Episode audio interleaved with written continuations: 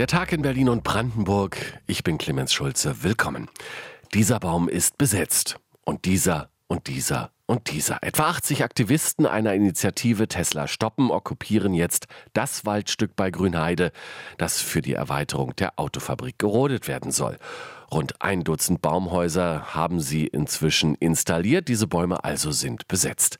RBB24-Reporterin Christine Langen war im Wald mit Polizisten und Aktivisten. Wir begleiten hier gerade drei ZivilpolizistInnen, die aber behaupten, sie wären nicht von der Polizei. Sie sehen aber höchst verdächtig aus. Sagt ein junger Mann Ende 20, der sich Luca nennt. Kurz herrscht Aufregung im Wald zwischen dem Bahnhof Fangschleuse und dem Tesla-Werk. Die drei Männer möchten nicht mit der Presse sprechen und verlassen den Wald. Sofort beruhigt sich die Stimmung. Rund 80 Aktivisten und Aktivistinnen haben schon in der Nacht von Dienstag auf Mittwoch Holzplattformen zwischen den Bäumen errichtet. Die Plattformen hängen in fünf bis zehn Meter Höhe und bilden die Basis für Baumhäuser. Banner mit Aufschriften wie Water is a Human Right, Wasser ist ein Menschenrecht oder Wald statt Asphalt hängen von den Plattformen. Eine junge Frau, 22 Jahre alt, erklärt, worum es der Gruppe geht. Wir sind von Tesla Stoppen, also eine Wasserbesetzung hier in der Grünheide. Wir haben diesen Wald hier besetzt, aber der Fokus liegt auf dem Grundwasser, dem Trinkwasser, was wir alle benötigen und was Tesla hier verschwendet und verschmutzt. Die jungen Menschen demonstrieren mit der Besetzung gegen die Pläne von Tesla, das Autowerk zu erweitern. Darüber hinaus betonen sie immer wieder, dass es ihnen um den Arbeitsschutz bei Tesla geht und sie sich mit den Arbeitenden vor Ort solidarisieren würden. Neben diesen ganz konkreten Zielen sei das langfristige Ziel, den Kapitalismus abzuschaffen. Aus etwas Entfernung wird die ganze Aktion von einem Streifenwagen der Polizei beobachtet. Auch der Pressesprecher der Polizeidirektion Ost, Roland Kamens, macht sich ein eigenes Bild von der Lage. Ob und wann geräumt wird, sei unklar. Aktuell gibt es hier noch keine Ansprüche in irgendeiner Form, die polizeiliches Handeln erforderlich machen. Das kann sich natürlich perspektivisch auch ändern, aber derzeit ist das nicht der Fall und dementsprechend ist die Situation so, wie sie ist. Vermehrt sind auch Spaziergänger und Spaziergängerinnen aus der Umgebung vor Ort und auch die Bürgerinitiative Grünheide. Eine Anwohnerin hat Kuchen und Kaffee dabei und auch die Vorsitzende des Vereins für Natur und Landschaft in Brandenburg, Manuela Heuer, hat Wasser und Isomatten mitgebracht. Also ich finde es toll, dass so viele junge Leute für den Erhalt des Waldes und zur Sicherung und Schutz des Wassers aufstehen. Und es ist für mich also richtig beeindruckend, ja. Sie und die Bürgerinitiative Grünheide solidarisieren sich mit den Aktivisten. Christine Langen aus dem Wald in Grünheide östlich der Tesla-Fabrik, wo es jetzt eine Baumbesetzung gibt. Teile Berlins stehen still. Kaum Linienbusse fahren, keine U-Bahnen, keine Tram. Warnstreik bei der BVG bis Freitag 14 Uhr. Nur auf S-Bahnen können Kunden ausweichen, denn die gehören der Deutschen Bahn, wo vielleicht auch schon wieder bald ein Streik ansteht, denn die Tarifverhandlungen der GDL mit der Bahn sind geplatzt. Dem Stillstand bei der BVG war RBB24-Reporterin Ann-Christine Schenten auf der Spur und seinen Auswirkungen. Mehrere hundert Menschen stehen mit gelben Warnwesten bekleidet, versammelt vor der BVG-Zentrale. Normalerweise fahren sie die Busse und U-Bahn in Berlin. Ein Job, der immer stressiger wird, wie die Busfahrer Helmut und Thoralf berichten. Der Verkehr wird immer mehr dichter. Das bekommen die anderen Leute auch mit. Und außerdem, wir kriegen keine Zeit.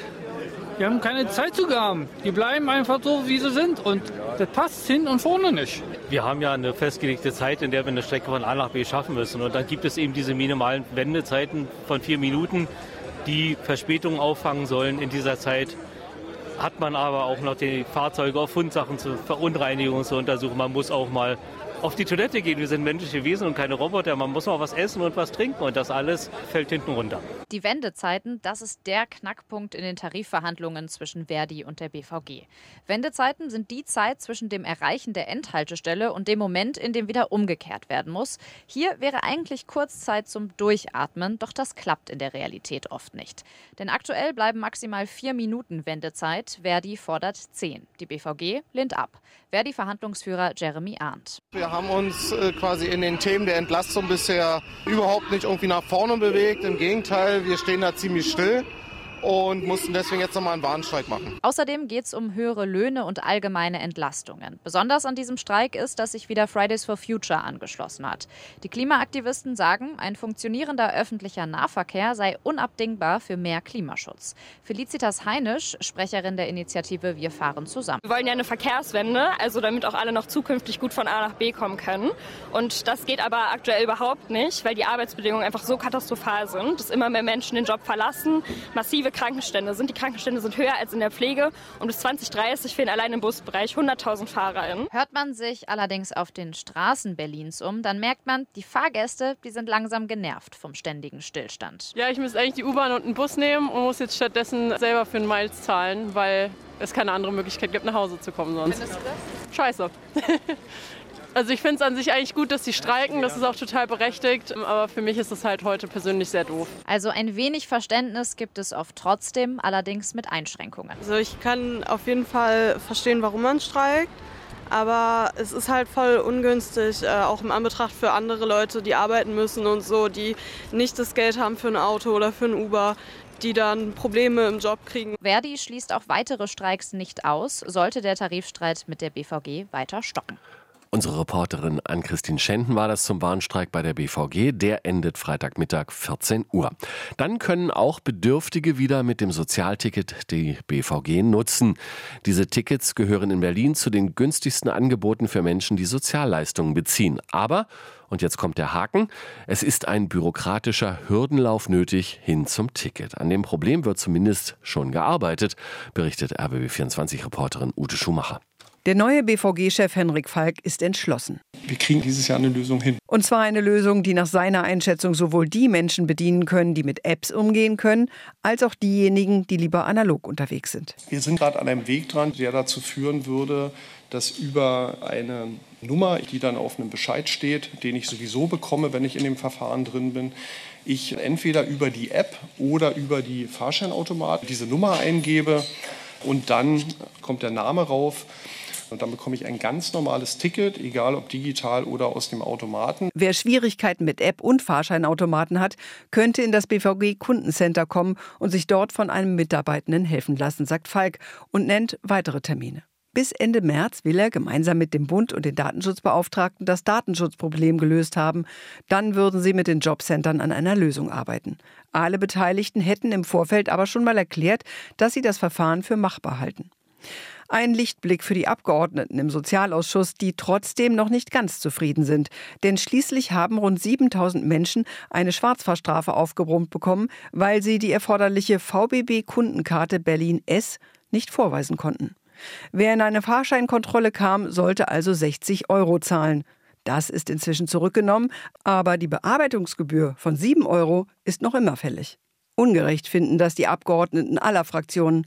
Thailand Kurt von den Grünen. Es gab da auch Unstimmigkeiten und deshalb fordern wir, dass diese Gebühren erlassen werden, auch aus Kulanzgründen, weil die Menschen nicht ohne Ticket gefahren sind, sondern weil ihre Nachweise einfach nicht anerkannt wurden. An der Stelle wird es schwierig mit belastbaren Zusagen. Sozialstaatssekretär Asis Boskurt mit einer vorsichtigen Antwort ist auch nicht ganz in unserer Zuständigkeit, aber wir begleiten das und Senatorin hat auch an der Stelle deutlich gemacht, dass wir die Belastung für die Betroffenen so niedrig wie möglich und am besten gar nicht haben wollen. Das heißt, in allen Gesprächen wirken wir mit darauf ein. Letztlich ist es die Verkehrsverwaltung, die die Genehmigung und damit auch das Geld dafür geben müsste. Bis das neue System läuft, soll von Transferleistungsempfängern, die noch kein Sozialticket haben, keine Schwarzfahrstrafe erhoben werden und vielleicht fällt am Ende ja auch die Bearbeitungsgebühr weg. Und wenn das System zum Laufen kommt, soll die Karte für vergünstigte Kulturangebote und das Schwimmbad auch genutzt werden können. Das zumindest sicherte Sozialstaatssekretär Boskurt zu. Es bewegt sich also was. Ute Schumacher informierte. Die Wirtschaftsflaute in Deutschland könnte sich bald auf den Arbeitsmarkt auswirken. Ob es in Berlin und Brandenburg schon Anzeichen dafür gibt, erklärt RBB24-Reporter Peter Klinke anhand der aktuellen Zahlen vom Februar.